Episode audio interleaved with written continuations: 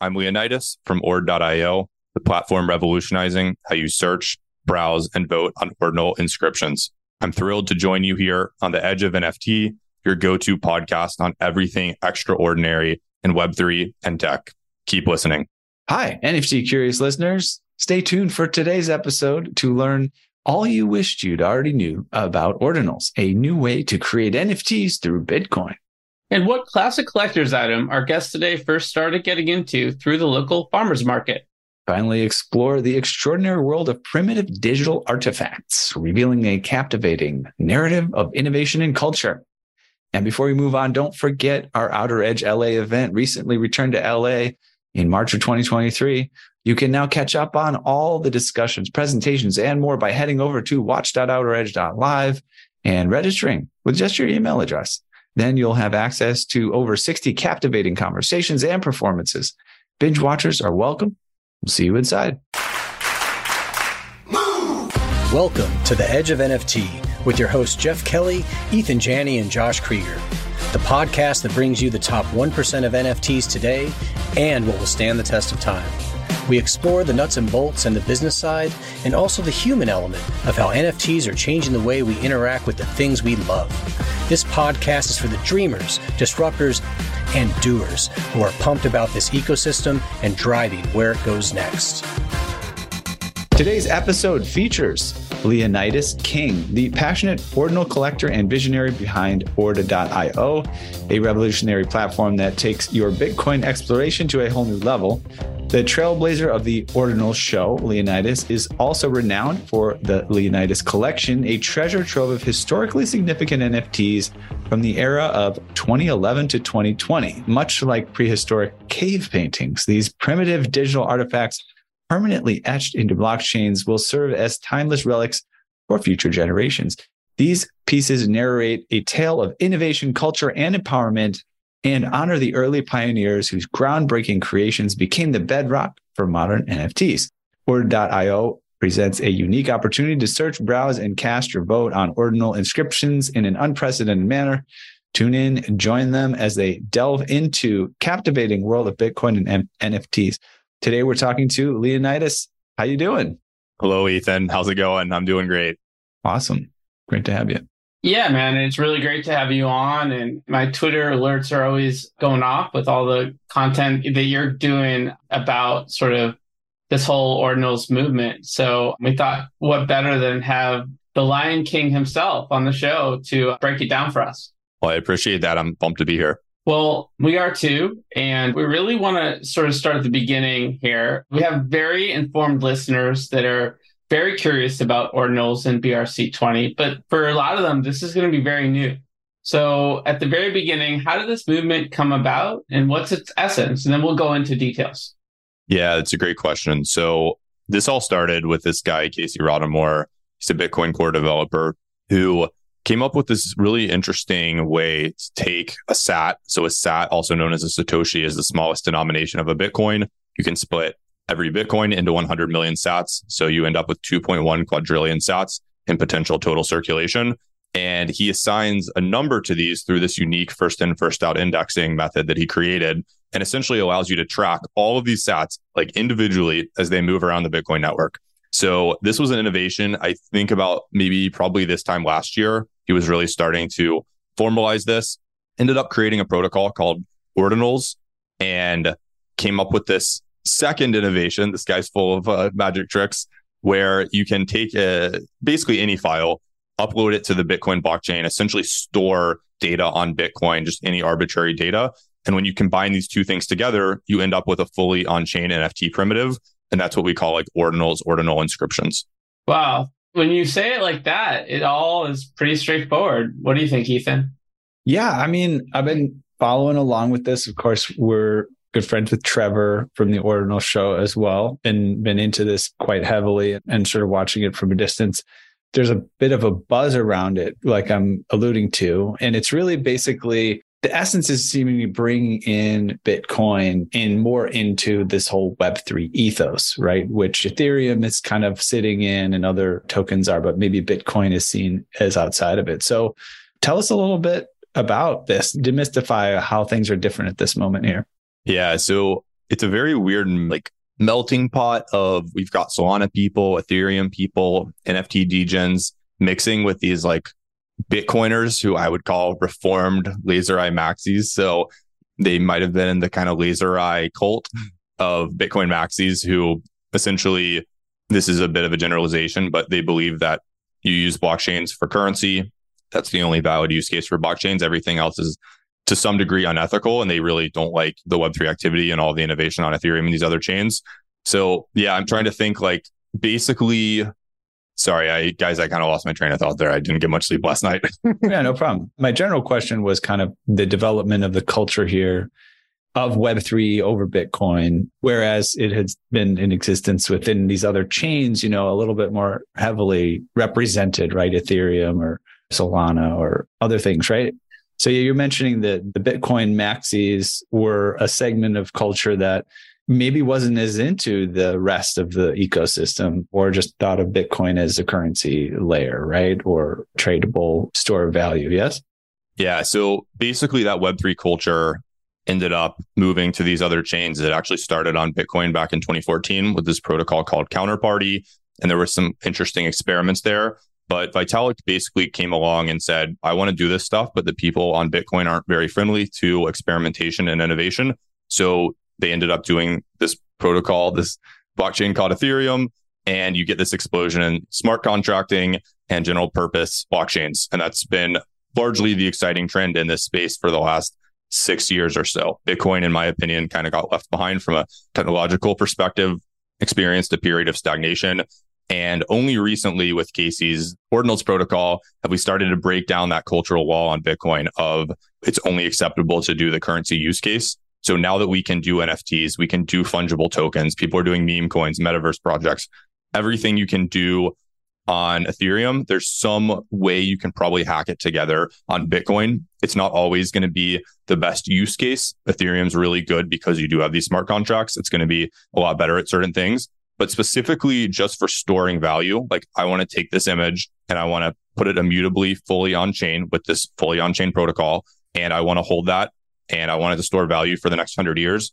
In my opinion, Bitcoin does that better than any other chain for the reason people value Bitcoin, the currency for that security and immutability and decentralization of the chain. People also value their art being stored here. So what we're kind of seeing is this more higher end of the market coming over to Bitcoin you're not going to be doing these giant Solana style projects with millions of people doing lots of transactions, but you are going to see that higher end of the market, which is actually a larger percentage of the market kind of gravitate towards here. And that's at least the thesis is the highest value assets will want to be stored fully on chain on Bitcoin because that's the most secure way to store that value over time.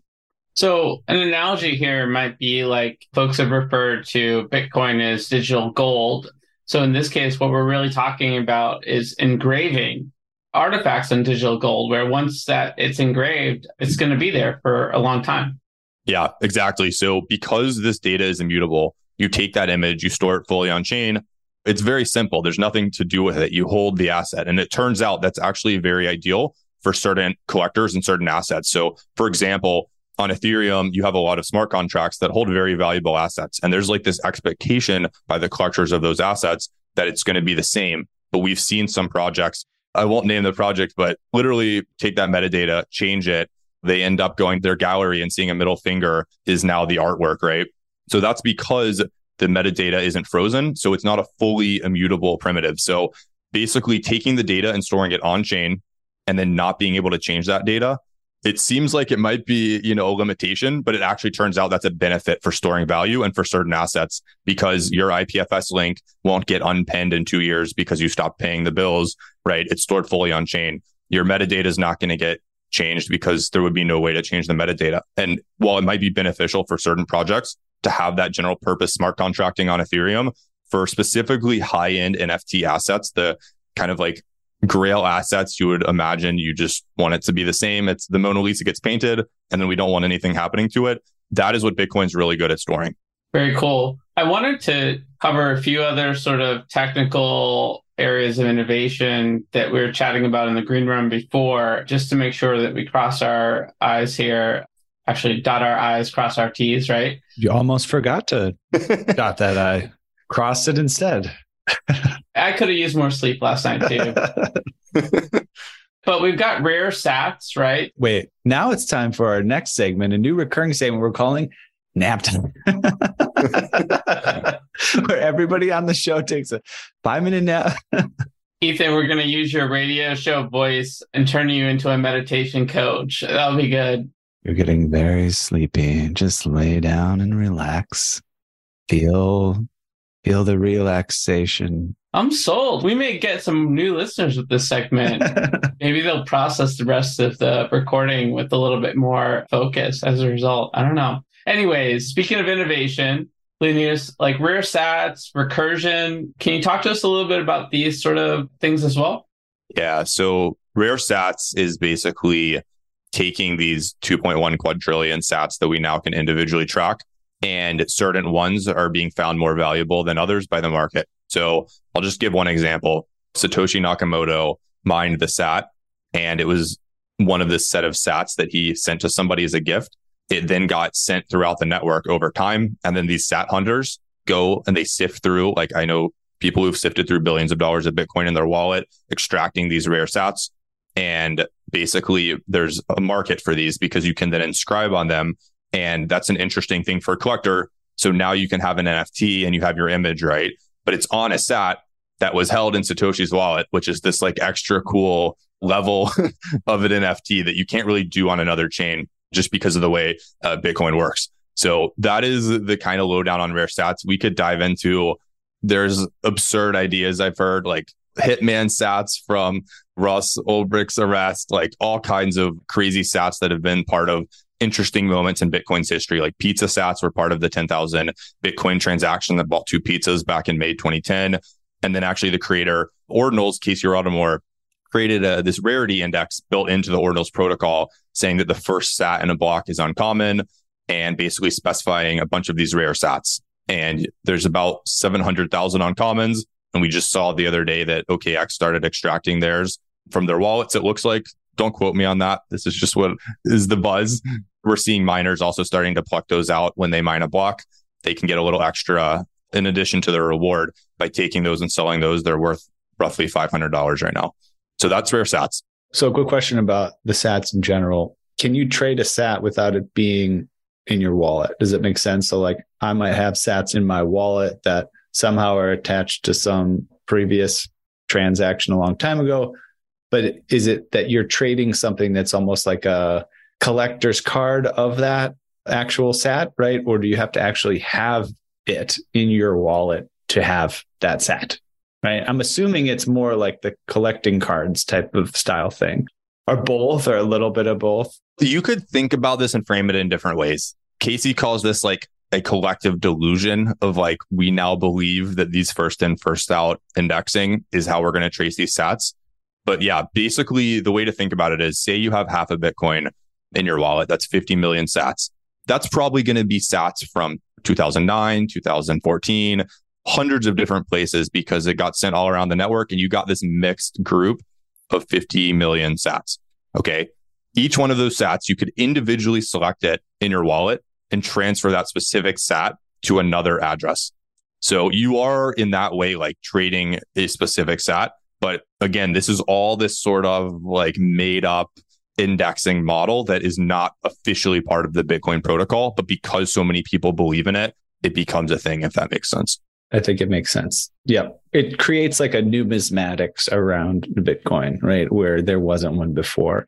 And then it's really up to the collectors what they find interesting or not, right? It's none of these has inherent value. It's all human culture around, oh, this nickel was half made with copper or whatever it was. And so I'd love to have it. And I think rarity is a common theme when it comes to numismatics and collectibles and things like that. I also think, Ethan, as Bitcoin being a very scarce asset becomes more scarce, this is sort of foreshadowing a way of looking at the value of Bitcoin in a more granular fashion. Totally. This is the analogy I'm kind of using that I like that kind of makes sense. Like Bitcoin is digital gold, the rare sats are digital diamonds. So people are finding these little diamonds that are much more scarce than the 2.1 quadrillion sats. And there will be some very, very small percentage of all Bitcoin that they can specify and kind of basically have this narrative around. and then basically trade those as if they're non fungible. Yeah. And did we cover recursion yet? No. So yeah, recursion is this upgrade that we had to the Ordinals protocol last week where before this upgrade, you would inscribe a file and it just sits on the full nodes all around the world. And it's just a file and it doesn't know anything about other files. In the new upgrade, you can basically use a certain standard specifying in your inscription with code. You can say, Hey, I'm going to inscribe a bunch of HTML code and I want to pull this image from this other inscription that is stored on Bitcoin into my new inscription and then place it on an HTML canvas, for example. So the way this works is imagine you have a 10,000 profile picture collection, right? This would be extremely expensive to mint on fully on chain on Bitcoin. Storing those 10,000 JPEGs fully on chain is not the cheapest thing. People spend over a million dollars inscribing Bitcoin apes, for example. With recursion, you could do that for a hundred times less money, right? So maybe let's say like you take like 50 or 100, however many traits there are in your collection, you take those, you inscribe those transparent PNG files. Okay. And then you create 10,000 inscriptions of HTML or SVG code that basically says, Hey, I want the data for inscription. And then you would do the ID for that inscription of this trait. And I want this trait and I want this trait. Bring those three traits in, place them here. You end up with the on chain art still, right? It's the exact same image outputted at the end of the day you just stored it in a much, much more efficient manner. So it's essentially an efficiency upgrade that unlocks generative art basically. It's like Bitly. It's like instead of the full handle for the website, you have an abbreviation that still leads you to the end product. Yes, that's actually a great point. Yep, there's a standard like kind of Bitly to basically reference something else. You're totally allowed to use that analogy moving forward on the show without any attribution at all. Awesome. So this is a new thing people don't necessarily know what to make of it. Full disclosure, we this could come and go. We don't know. I mean, I don't know what's going on here, but maybe there's some people who are interested. So because they just want to learn more and get into it, we're talking about folks like maybe there's a digital art collector or a fine art collector or just someone who wants to know if it's going to affect them in some way. What is a great way for people to kind of know more about it? Where would you send them? I would tend to say go to ordinals.com. This is the official explorer created by Casey. And he has a handbook that he created on there. I'd spend 30 minutes, just read through that. That's going to get you up to speed pretty fast. And as far as like getting fully like onboarded from a practical perspective, you basically want to download what's effectively the equivalent of the MetaMask for Bitcoin. So Xverse and Hiro are two Chrome extensions that you can just download your extension. It's basically an identical experience using MetaMask.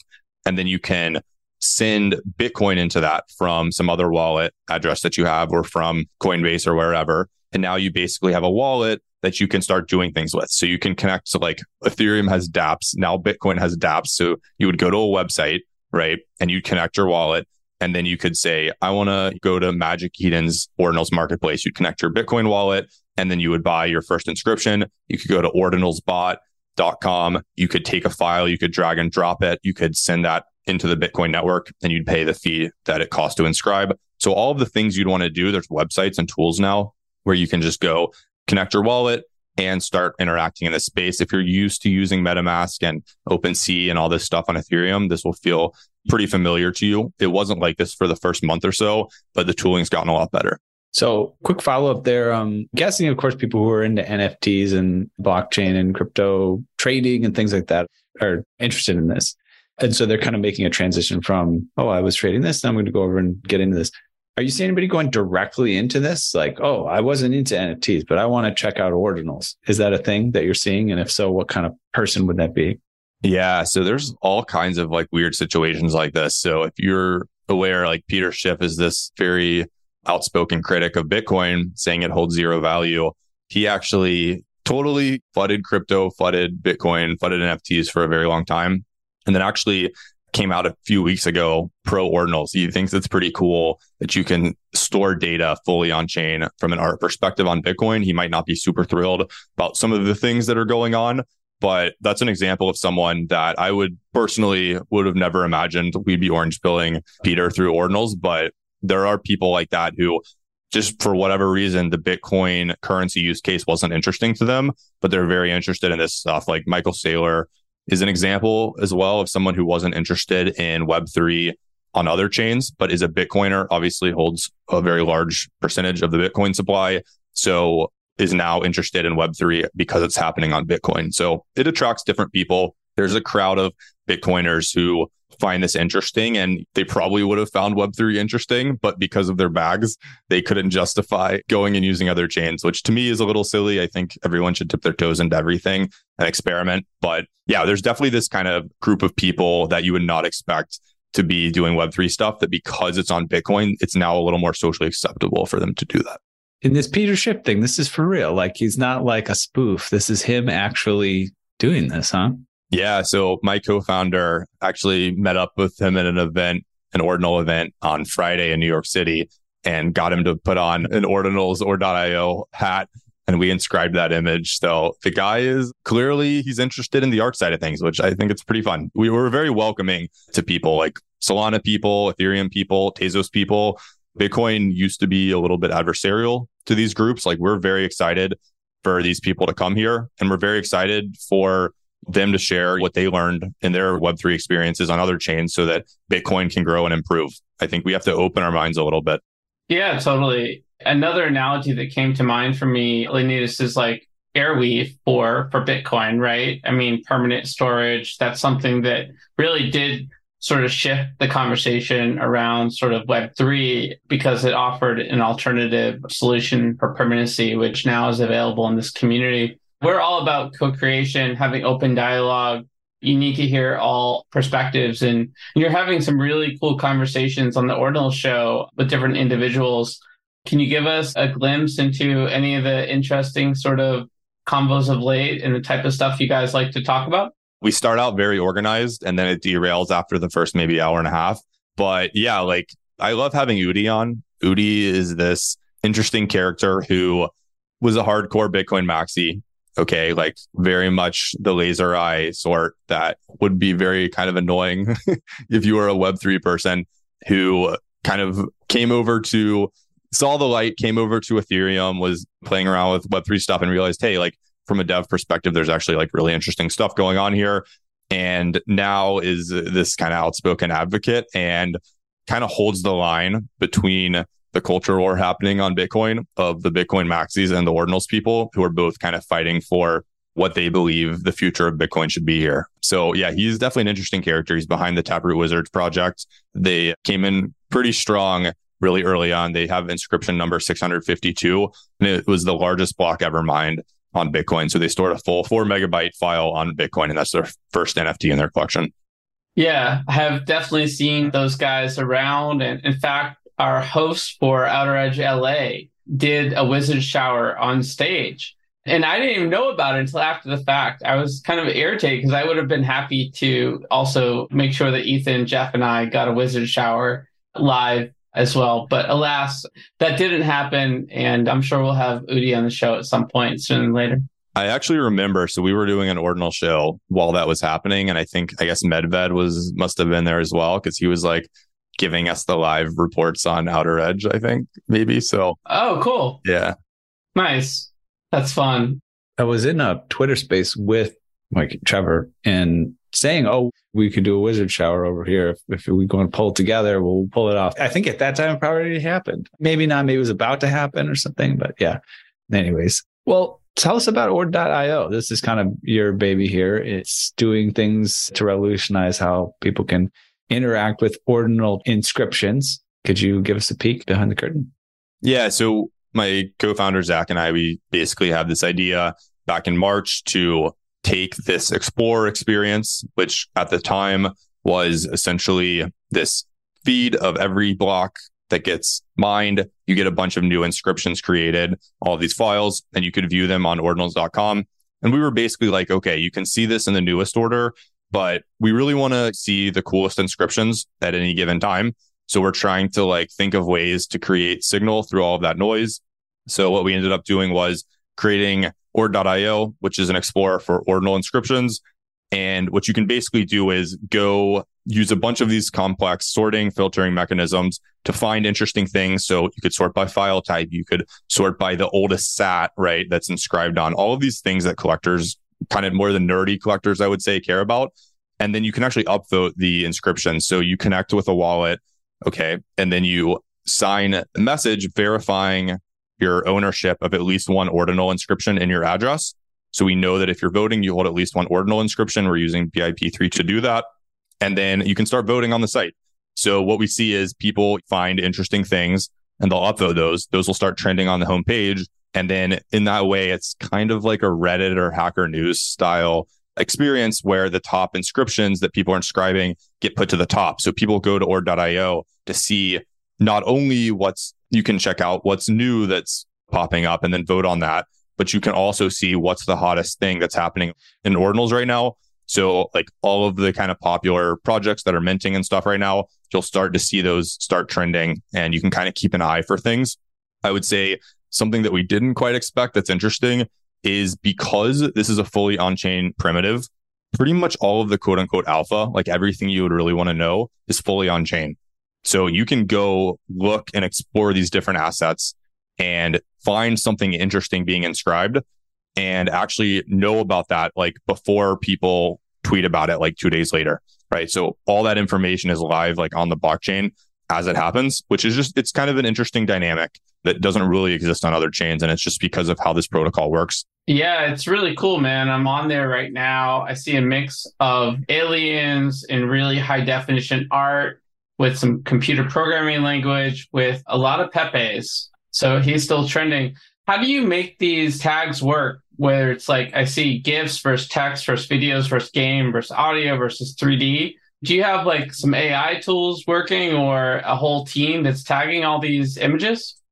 So we are just using the file type specifically for the tabs. So you could go to images or GIFs, like you said. These are going to be like the images, for example, is going to be PNGs, WebPs, JPEGs. And we just group those together as a simple sort of filtering mechanism.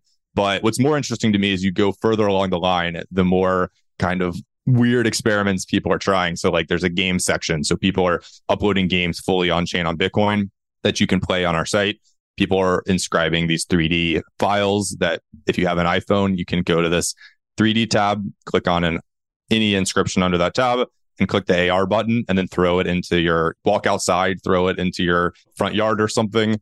It's kind of fun. So people are trying lots of interesting experiments and we just want to support that. We are doing some AI tagging. So every inscription goes through AI moderation filter.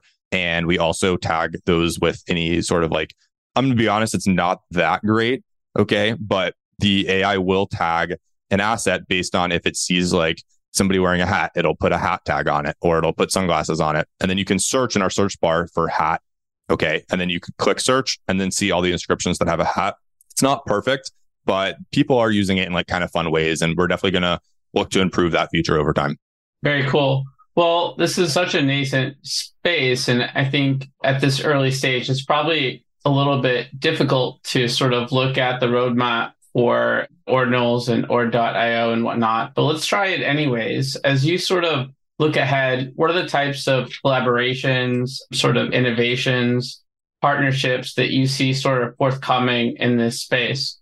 So the large centralized exchanges have showed interest in the BRC20 protocol, which is the fungible token protocol built on top of ordinals.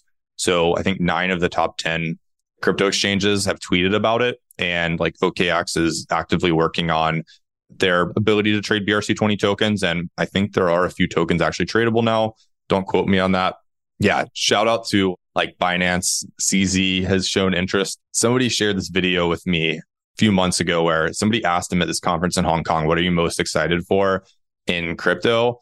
And he said, NFTs in Bitcoin, what his answer was. So we were like, okay, well, that's interesting. So I like inscribed the video of him saying that for fun. And yeah, it's interesting. I think the centralized exchanges are just a very powerful force in this space. So if they want to build integrations, integrate it with their marketplace for NFTs, like Binance has done more recently with inscriptions now being able to be traded there, I think the more integrations, the better. I'm personally very excited about let's build some infrastructure around rare sats and how can we trade rare sats, extract rare sats, that market's interesting. We've got pretty good infrastructure. Like Magic Eden is the number one marketplace by volume for trading inscriptions right now. And that seems to be all going pretty smoothly. That's a good experience. I think I'd like to see more builders interested in building around their sats. That's personally what we're excited to build towards right now. So yeah, just go to Twitter, see what people are complaining about, and then try to build some sort of solution for them would be a great start if I was a builder joining the space. Gotcha. Well, we're going to wrap up soon here, go over to quick hitters. That should be pretty fun. But before we do, a great question to always explore is what else are you paying attention to? Of course, you're deep into the ordinals right now. Things in ordinals that we may not have mentioned and you might not be involved with, as well as other things in Web3 that maybe the listeners might find interesting. Maybe even just a collection coming out that you're excited about. Yeah, it's interesting. So there's lots of these like little, we call them metas in ordinals where we, I think we covered where sats and recursion are really popular right now. But I'm excited for people to just keep exploring this protocol and keep experimenting with what they can do. So I would really like to see some generative art get created. Like because we now have recursion, you can create a provably random number on chain on Bitcoin that does a reveal in the future. Okay. And then make art with the same packages that Artblocks does and do that in a very efficient, cost effective manner. So to be honest, like on-chain monkey is the main example I can think of. This stuff is very brand new. Like this upgrade was literally last week. So on-chain monkey is the kind of main name in this right now. I actually don't hold one of their pieces, but I wish I did. And basically my guess is we're going to start to see some more serious generative art being created here. So I would just keep an eye out for the specifically the art block style artists coming here and creating stuff because that is now unlocked by the protocol. So I'll double down on recursion there. And I'll say, I'll give another shout out to Udi. Like they have a pretty cool project. They've fully inscribed the Taproot Wizards project.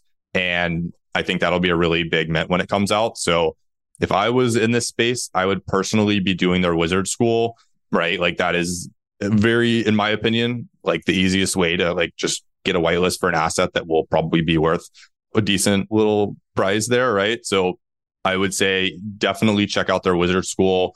Yeah, that's kind of two things that are on the horizon that I think are pretty exciting. And there's all kinds of cool people like trying stuff with rare sats right now as well. I'll give a shout out to Jameson. They're doing some interesting stuff. And Elena is doing some interesting stuff with rare sats. So just get plugged into the space, like come listen to the Ordinal show. You'll kind of hear about some of the more interesting things going on shout out ord.io. You can always go see what's kind of trending. That might be a cool hint.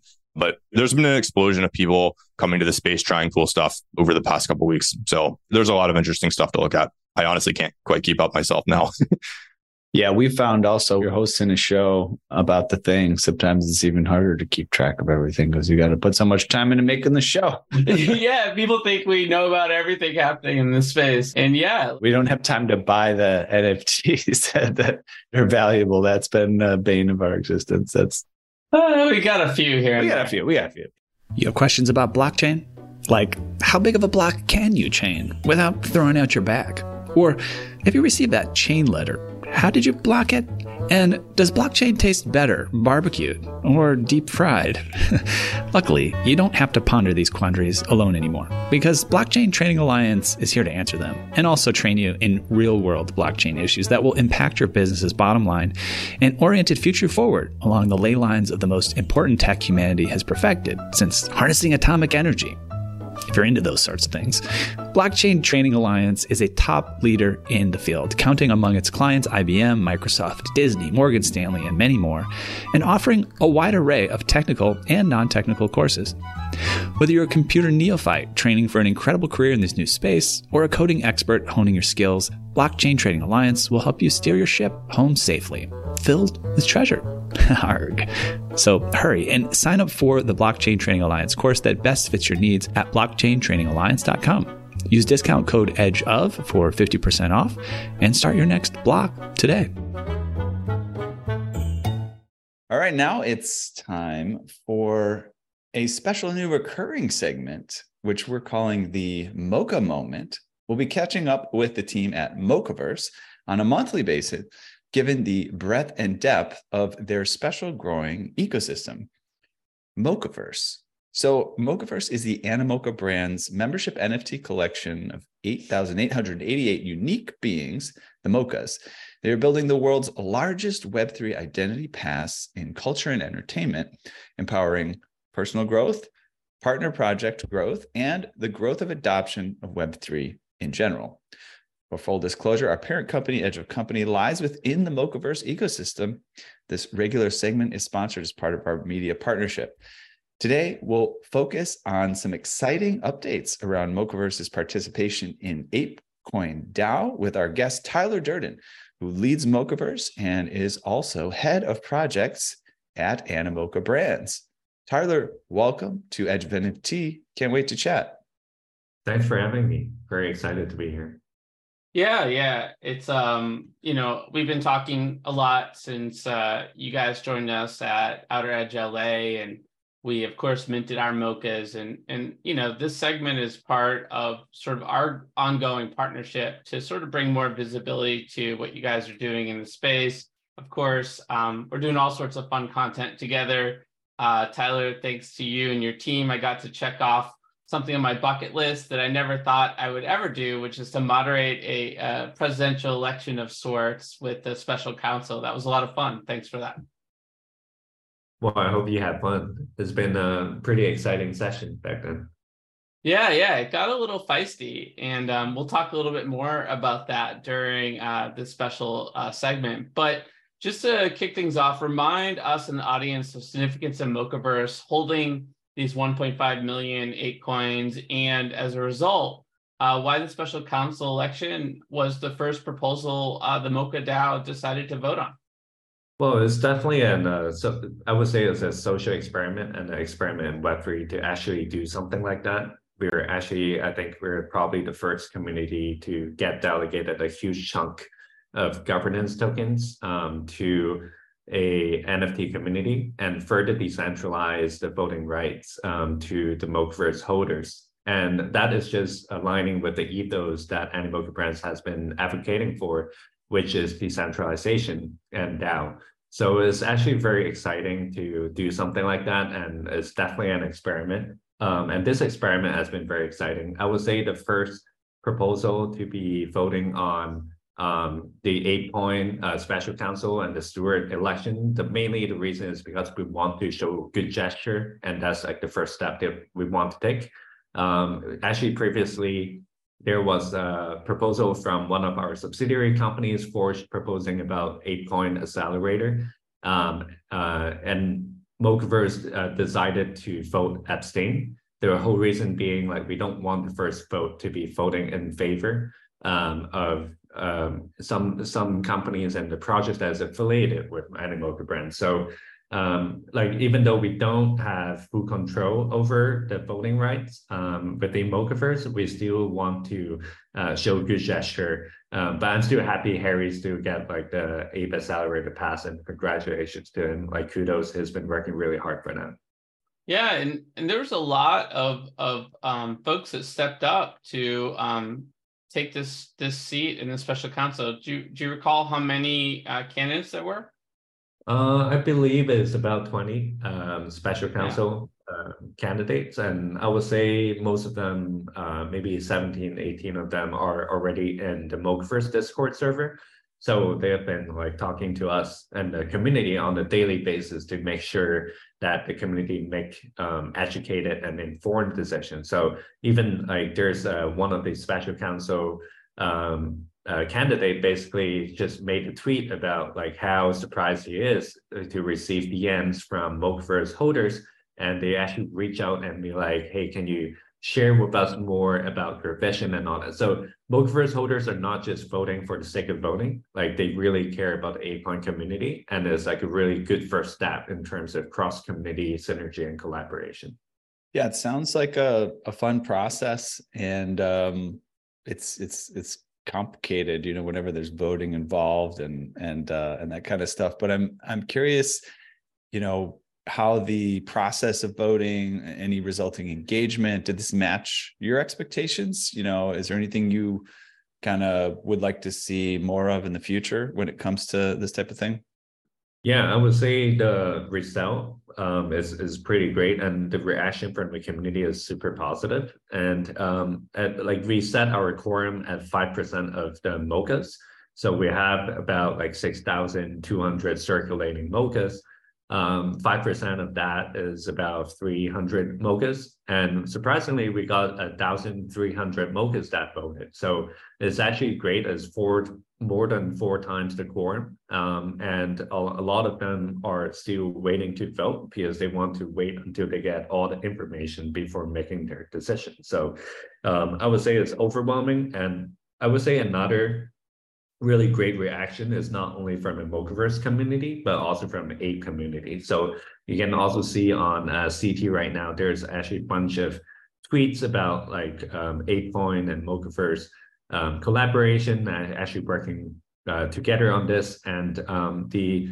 the the thing that we keep asking and the Mochaverse holders keep asking is really like, how do you foresee uh, you as special council can actually bring uh, synergies, collaboration, um, with the rest of the Web3 communities. And people are asking questions not only really about Mochaverse only, but actually everyone is so interested about um, how ApeCoin is going to spread the influence, not only within the Ape community, right?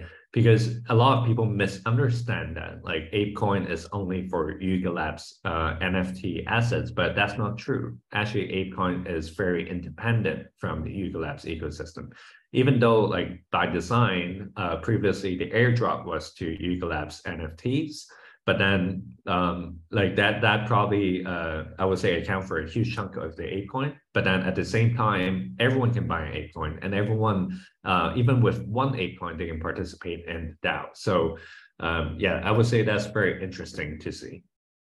Yeah. Maybe maybe you have some insight into this. I remember it was I think it was just after our first NFTLA 2022 was around the time ApeCoin was minting. I I was I was I was I think it was afterwards because just like relaxing, taking a little break in in sort of the wilderness of of LA and happened upon this little shop where this one was selling crafts and things. And uh, we started talking about blockchain and she said she bought some ApeCoin. I said, wow, I, I just, you know, I'm surprised that you know about this and what's going on. And I said, where did you hear about it? And she said, Oprah. Uh, so I don't know how, how Oprah's got involved with ApeCoin, but I think that's fascinating um, that she's out there uh, proselytizing the, the well, good word. Probably, she probably holds the biggest bank right now. You never know. yeah, that's yeah. fascinating yeah, you, never do know, but but I think um, it's worth underscoring uh, the the the importance of of what's happening here in the macro picture, right? Of um, you know, uh, uh, challenging times, you know, globally and uh, in the U.S. for sort of Web three and sort of the importance of sort of creating new partnerships and in really sort of scaling um, Web3 onboarding. Um, that's what everyone has been talking about for the entire year. And now it's time to, to do it. Um, so it really begs the question, Tyler, what do you foresee these two communities doing more together, um, you know, here on based on sort of these early signs?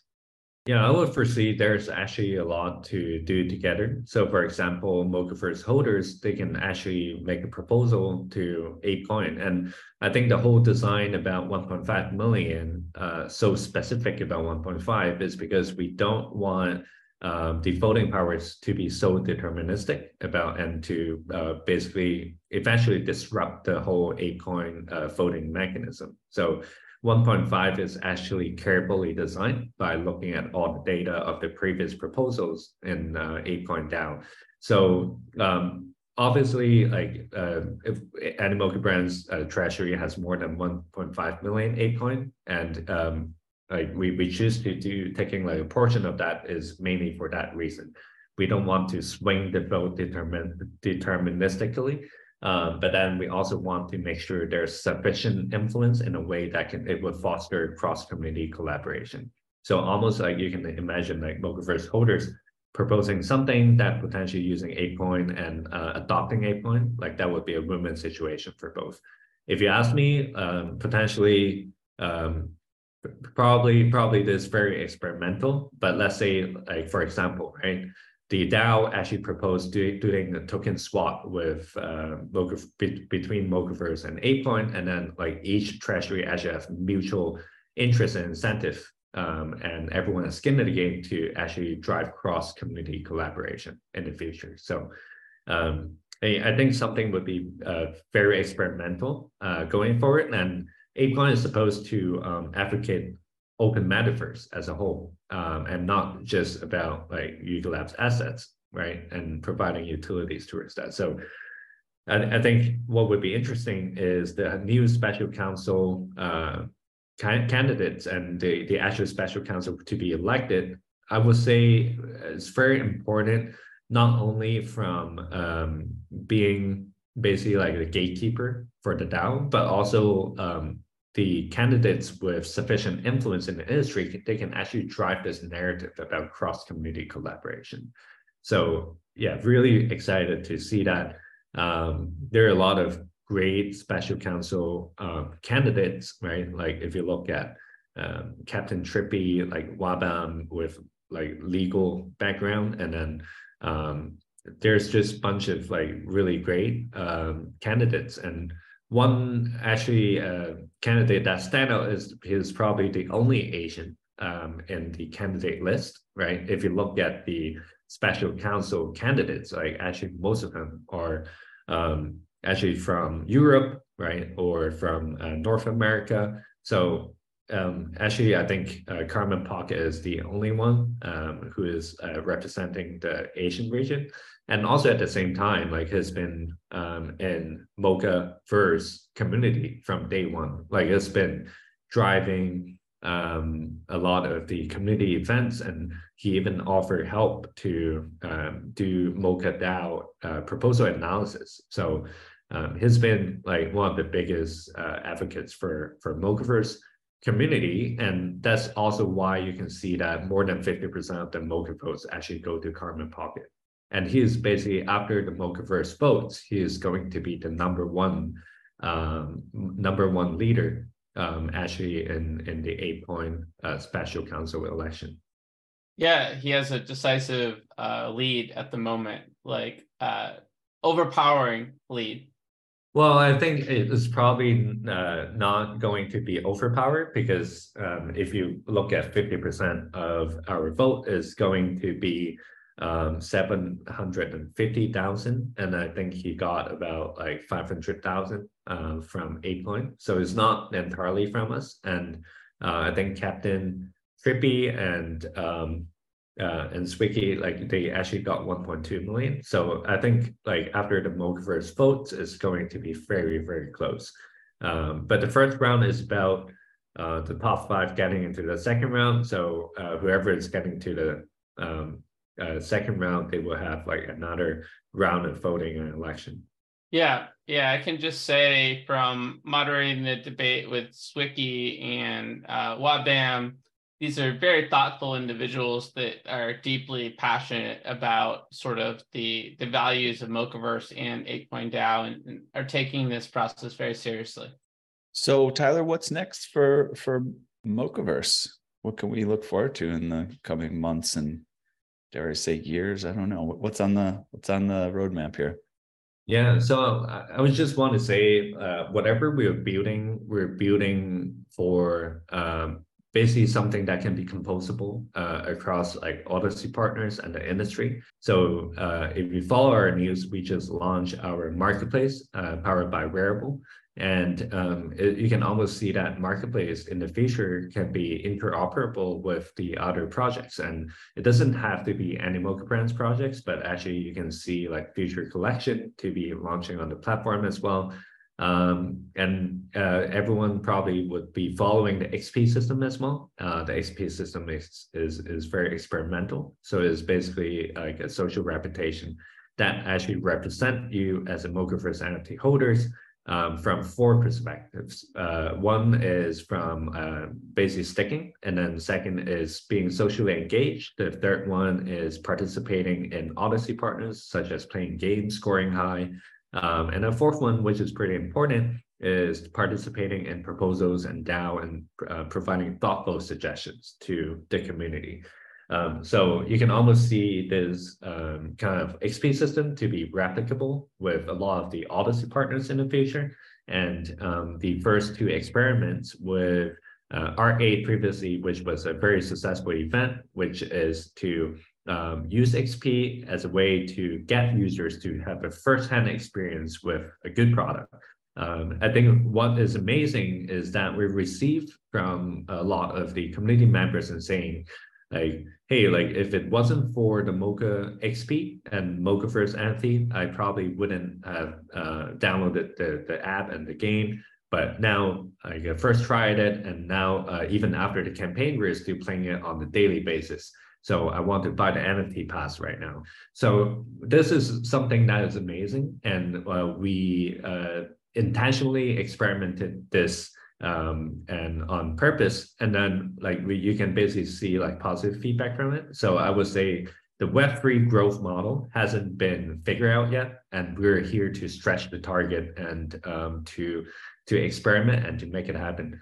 Um, I don't think anyone has really figured out like what's the real user ac- user acquisition, engagement, and retention referral funnel look like, and we are here to uh, make sure that we do that for the industry and exclusively for our Odyssey partners. Yeah, great stuff, and um, really appreciate you spending some time with us. I know you're you're off to uh, Singapore soon. Wish you well and on that trip, and um, uh, excited to continue to have these updates with with uh, with with the different members of the Mochaverse community um, and mix it up a little bit and uh, do content on on in sort of the Web three world as well, more Twitter Spaces and and whatnot. So uh, this was a great beginning to uh, future adventures. Yeah, thanks a lot. Really excited for it. it. This, I would just want to say this is a great platform to share updates with you guys, and like it's a really great platform, uh, and and just chilling and chatting with you guys in general. Yeah, absolutely. It's it's it's nice to get this inside scoop on on everything cool happening um, in a community that we care a lot about. So thanks for joining us, Tyler. Let's move on to Edge Quick Hitters. These are Quick Hitters is a fun, quick way to get to know you a bit better. There are 10 questions. We're looking for just a short, single or few word response, but feel free to expand if you get the urge. Are you ready? I am ready. He is ready. What is the first thing you remember ever purchasing in your life? I'm not sure if it's the first thing I purchased, but I remember going to collect coins at the like farmers market. This guy had a stand with like all these old coins when I was a little kid. I'd go with my dad and sift through all these like old coins. I'd look at the, the, dates, try to find the oldest one. I remember that being a pretty fun experience. So, like you mentioned, I have some nickels in my collection, some hay pennies. So, some interesting stuff there. Fun stuff. Yeah. Shout out to farmers markets. Always love the farmers market. Actually, was chatting with a friend, my son's preschool, talking to another parent. And I found out they had a little farmers market stand that they make their own little pastry things. It's, we got to go check that out. All right. Next question. What is the first thing you ever remember selling in your life? That's interesting. Yeah. So I mowed lawns in high school. So I would like go around and you could say selling a service of my sweat. Maybe that would be something I guess I can remember actively selling. Yeah. That's a common early enterprise. All right. So what is the most recent thing you purchased? Uh, so I just got a microphone and stand so that I would sound better on podcasts. So yeah, I got that a few days ago. Sounding very good, I might say. So, some good research there. What is the most recent thing you sold? Yeah, last thing I sold would be a few Bitcoin punks. I was very like early to getting some Bitcoin punks. So I just like going to take a little bit off the table. I sold like, I think 5% of that. Basically, pretty much like I collected a lot of NFTs during the bull run of 2021 and basically have just held most of those NFTs, like written a lot of them pretty much all the way down here. And it's just like it would kind of be demoralizing to like sell some of them now. So I'm trying to just kind of hold this through, you know, wait till the next kind of exciting bull run, right? Yeah. Yeah. What do they call that? What do they call that? the gambler's fallacy, sunk costs fallacy, sunk cost fallacy. oh yeah, whatever I just said there is like probably the opposite of what any investment book would ever say, but we're gonna ride it's a common, you know, it's a little bit different. I think it's a common collectors type of thing and mindset. I don't know if it's really exactly the sunk cost fallacy, but but it's like I like this, I'm going to keep it. Uh, why get rid of it? All right, next question. What is your most prized possession? I wouldn't call it a possession, but like I don't know, like probably like my family, my dogs. I'm a very much minimalist in real life. So don't really value like I drive like an old car and just like I don't know, I don't own that many things in real life. So maybe that's my real life answer. And then in the metaverse, I love my Satoshi card. I have four of them and they're this very early dank art on Bitcoin on Counterparty from 2015. And it's the first, it's actually part of my PFP here. It's the outer hoodie part. And that is art from Counterparty, like I was saying. And it's the first crypto art depicting Satoshi ever. I find it very cool. Yeah, that's fun. And we did find out from a lawyer, although this is not legal advice, that your children are your possessions until they're 18. yeah, that is true. That is true. I think. I don't know. I think he said something like that when answering this very question. All right. Next question is number six. If you could buy anything in the world, digital, physical, service experience that is currently for sale, what would it be? Probably bribe an Apple employee. I'd like to check out the Apple Vision Pro, maybe. All right. Well, we don't know if that's currently for sale, but there's a lot of Apple employees, maybe. I think I would go for the bride. I think it would be worth it. They keep a tight ship, but you never know. Yeah, they've left them in bars before. It would be a pretty fun party trick to whip out the Apple Vision Pro, I think. I think so, yeah. Someone's probably going to do it at some point. All right. So if you could pass on one of your personality traits to the next generation, what would it be?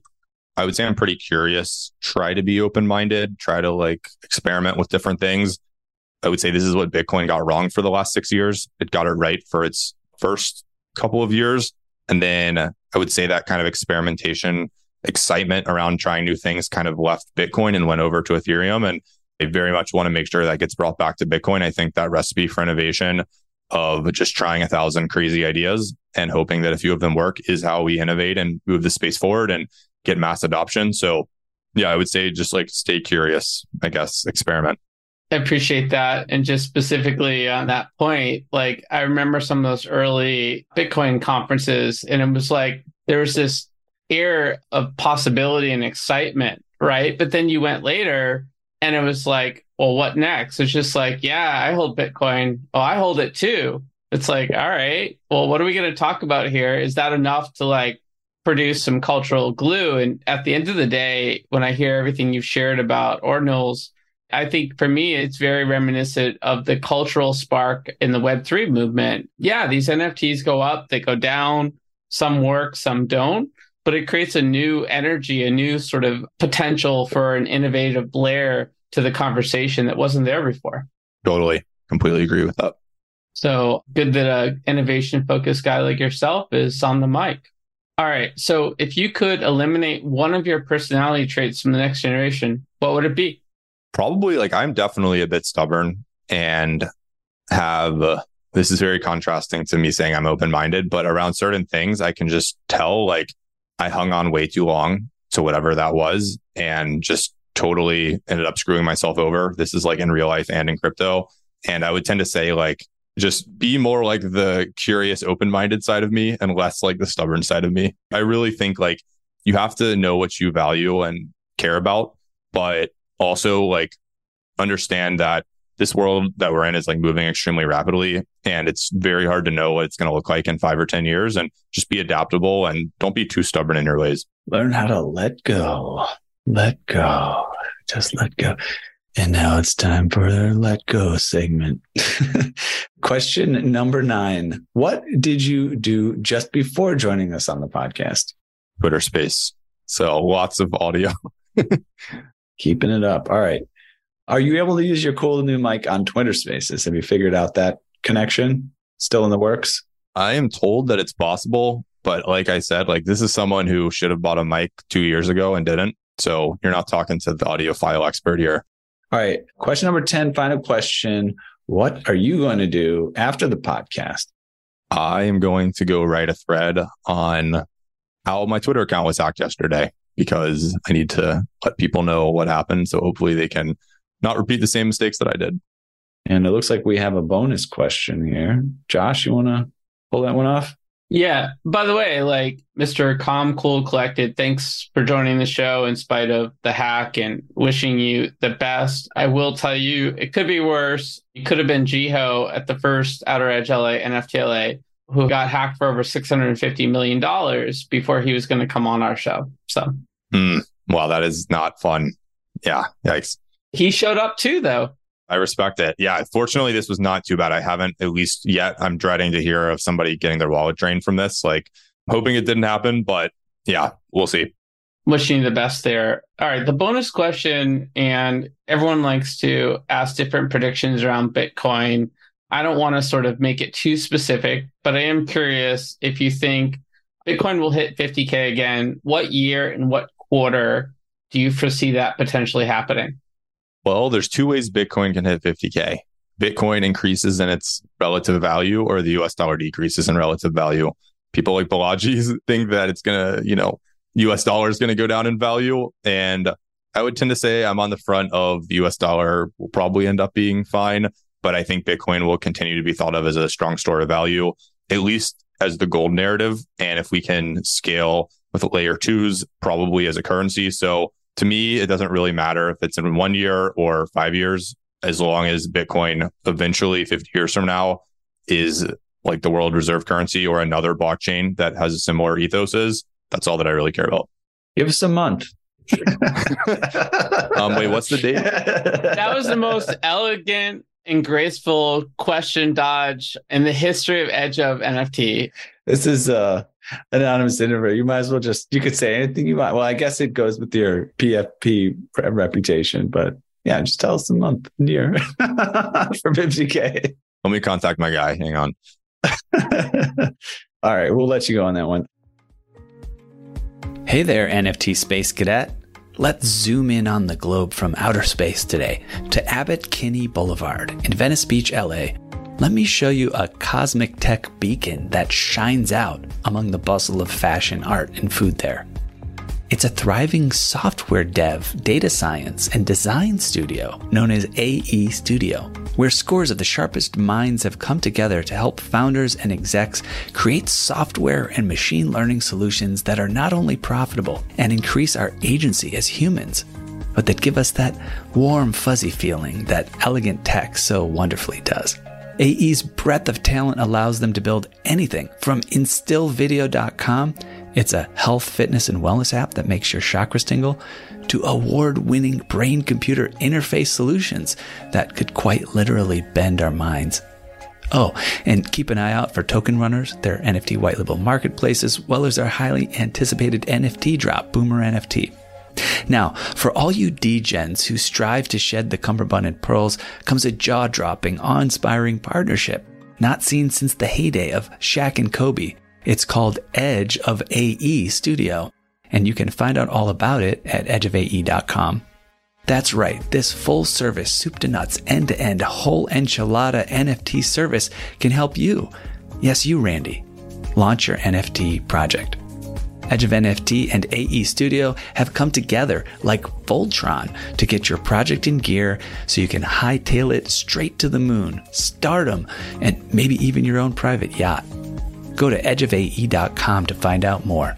That's edgeofae.com. Actual results may vary depending on moon landing location, domain of stardom, scale and model of yacht, as well as whether scale model of yacht or actual yacht. Okay, next segment.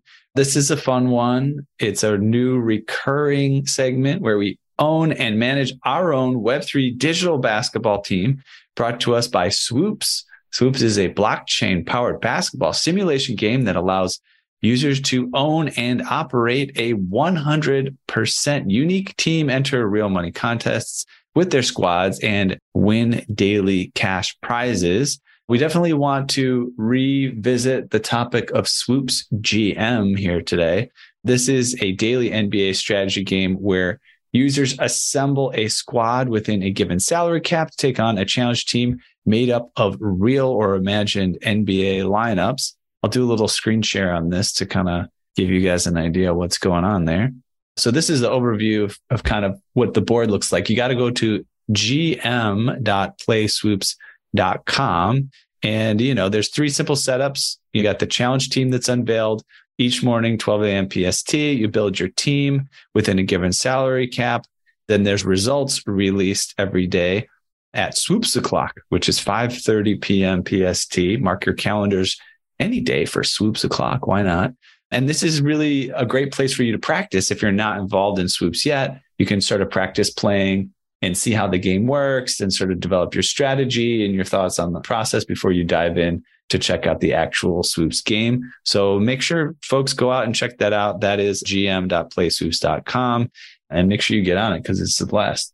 Now, also some interesting stuff going on. There is an all-star captain challenge. This is captain challenge number two. The most points, rebounds, and assists in a single game for an individual swoopster. Top two swoopster performances earned all-star captaincy. The games must be completed in the five swoopster lobby to qualify. This begins at noon Eastern time, Tuesday, 620 and runs for 24 hours. So make sure you check that out. That should be pretty fun. A lot to stand to be gained there. It's going to be really fun to participate in that. How's our team been doing over there, Josh?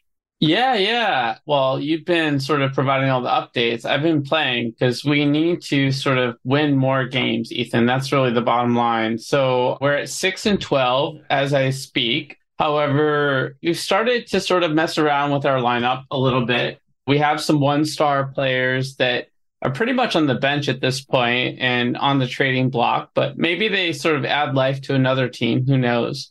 And it's clear to me that our center is sort of holding us back.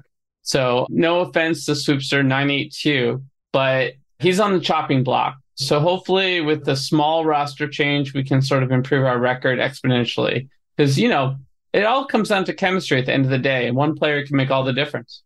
Yeah, for sure.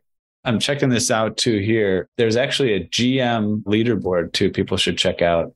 So you can see various folks who are playing this GM monthly challenge and how well they're doing with their wins and losses. So get up there and get yourself into the game and make sure you win because you're a winner, right? If you're a winner, go in there and start winning. That's what I say. and now we're going to be putting up a survey on Twitter as well, right? We're going to be naming a new player. Yeah. Yeah, it's time to name one of our additional sort of stars, right? We've got this really versatile guard forward, Swoopster 2794. And I think he's losing his sense of identity, and we need to give him a name. That helps. Sean, our producer and social media guru, is coming up with that poll to put out on Twitter as we speak. So we look forward to your guys' info. I'll share that actually right now. It looks like it's just live, hot off the presses, hot on our Twitter here. Play Swoops fans, we're now naming this Swoopster 279 for small forward, some essential stats to unlock, but is already playing some great games. And here are our options. We've got Scotty Hive, Larry Bird Blockchain, and Avalanche Anthony. I love it. Well, look, without sort of biasing our audience here, I will say that one of those particular names reminds me of my favorite team and a city I love, which is Boston. Okay. All right. Fair enough. I see we have a vote already coming in for Scotty Hive. So lots of cool stuff going on there. And then let's see if we can catch up with where our outer edge travelers are in the in the ranking. Here we're number 189 out of 244. All right. So we got some work to do to climb these rankings here and maybe make it to the Swoopster Bowl here uh, coming up soon. But anyways, we're doing our best. We're working on our roster. We're going to get there. We've got faith. You guys want to go play swoops? Come play against us. Come beat us. We're relatively easy to beat at the moment, I guess. But yeah, and also go to, if you're not involved yet, go to gm.playswoops.com. Anywhere you got to enter that coupon code or referral code, make sure you do Edge of NFT. Make sure that we're keeping a tight relationship here with our special collaborators over there at Swoops. Thanks a lot. And now it's time for our shout out. All right. So we just give a moment to let you shout out someone or something that is worth shouting out. Really, it's about as simple as that. What you got for us, Leonidas? Yeah. So I'll give a shout out to this guy named Trevor Owens. We mentioned him a little bit here earlier. I hosted a show on NFT Now, like a Twitter space, and he hosted the show after me. So for a long time, I knew him as like the annoying person who always made us like cut off our Twitter space so that they could go but got to meet him in a space when we were celebrating hitting 10,000 ordinal inscriptions back in February. And yeah, he's just a really cool guy. Like he runs a fund that's been investing in a bunch of these ordinal startups. So just trying to help move the space forward. And I co host the Ordinal show with him. So have gotten to know him. Just like, yeah, respect, respect that he was here doing this, but when it wasn't popular, like doing Web3 on Bitcoin with stacks is what kind of was his area for a period of time for several years. And I have a massive amount of respect for sticking around. I, as soon as I saw like the cool stuff was happening on Ethereum and you're, you know, you're going to get threat, like you're going to be in fights with Bitcoin maxis all the time if you stayed on Bitcoin trying to do this stuff. I got out of here like five years ago and he decided to like basically not care what other people said and just pursue what he thought Bitcoin could be. I respect that. That sounds about right. Cool. Anybody else you want to shout out? I'll shout out my friends Adam and Jake from my historical NFT collecting days. I've kind of moved fully into this ordinal stuff. It just kind of consumes you, but still hold on my historical NFTs and had a ton of fun collecting them with those guys over uh, the 2021 2022 timeframe. And they are working on this startup called Emblem Vault that allows you to take assets from Bitcoin and trade them on Ethereum. So it's a cross chain bridging technology. And it's pretty cool. Like you can take the old rare Pepes or ordinal inscriptions from Bitcoin and trade them on OpenSea. So for those people who maybe they don't want to deal with downloading Xverse and getting onboarded the slightly harder way to the space, they can dip their toes in and still own these assets by using the Emblem Vault curated collections on OpenSea. Awesome. Great stuff. Thanks for that. And now it's time to just kind of close out here. So tell us first, where can listeners go to learn more about you and the project you're working on? So my Twitter account is Leonidas NFT. Our company account for ord.io is ord underscore io. Pretty much I hang out mostly on Twitter. So you can DM me. My DMs are open. Yeah, that's where to find me. Simple. All right. Sounds great. Okay. We've reached the outer limit at the edge of NFTs for today. Thanks for exploring with us. We've got space for more adventurers on this starship, so invite your friends and recruit some cool strangers that will make this journey all so much better. How? Go to Spotify or iTunes right now, rate us and say something awesome. Then go to edgeofnft.com to dive further down the rabbit hole. Look us up on all major social platforms by typing Edge of NFT with no spaces and start a fun conversation with us online. Lastly, be sure to tune in next time for more great Web3 content. Thanks again for sharing this time with us today. The views and opinions expressed on the Edge of NFT podcast reflect solely those views and opinions of the show creators and its guests. We're learning as we go, just like you. Please make sure to do your own research. Our podcast is not financial advice. There are multiple strategies and not all strategies fit all people. You understand that you are using any and all information available on or through this podcast at your own risk.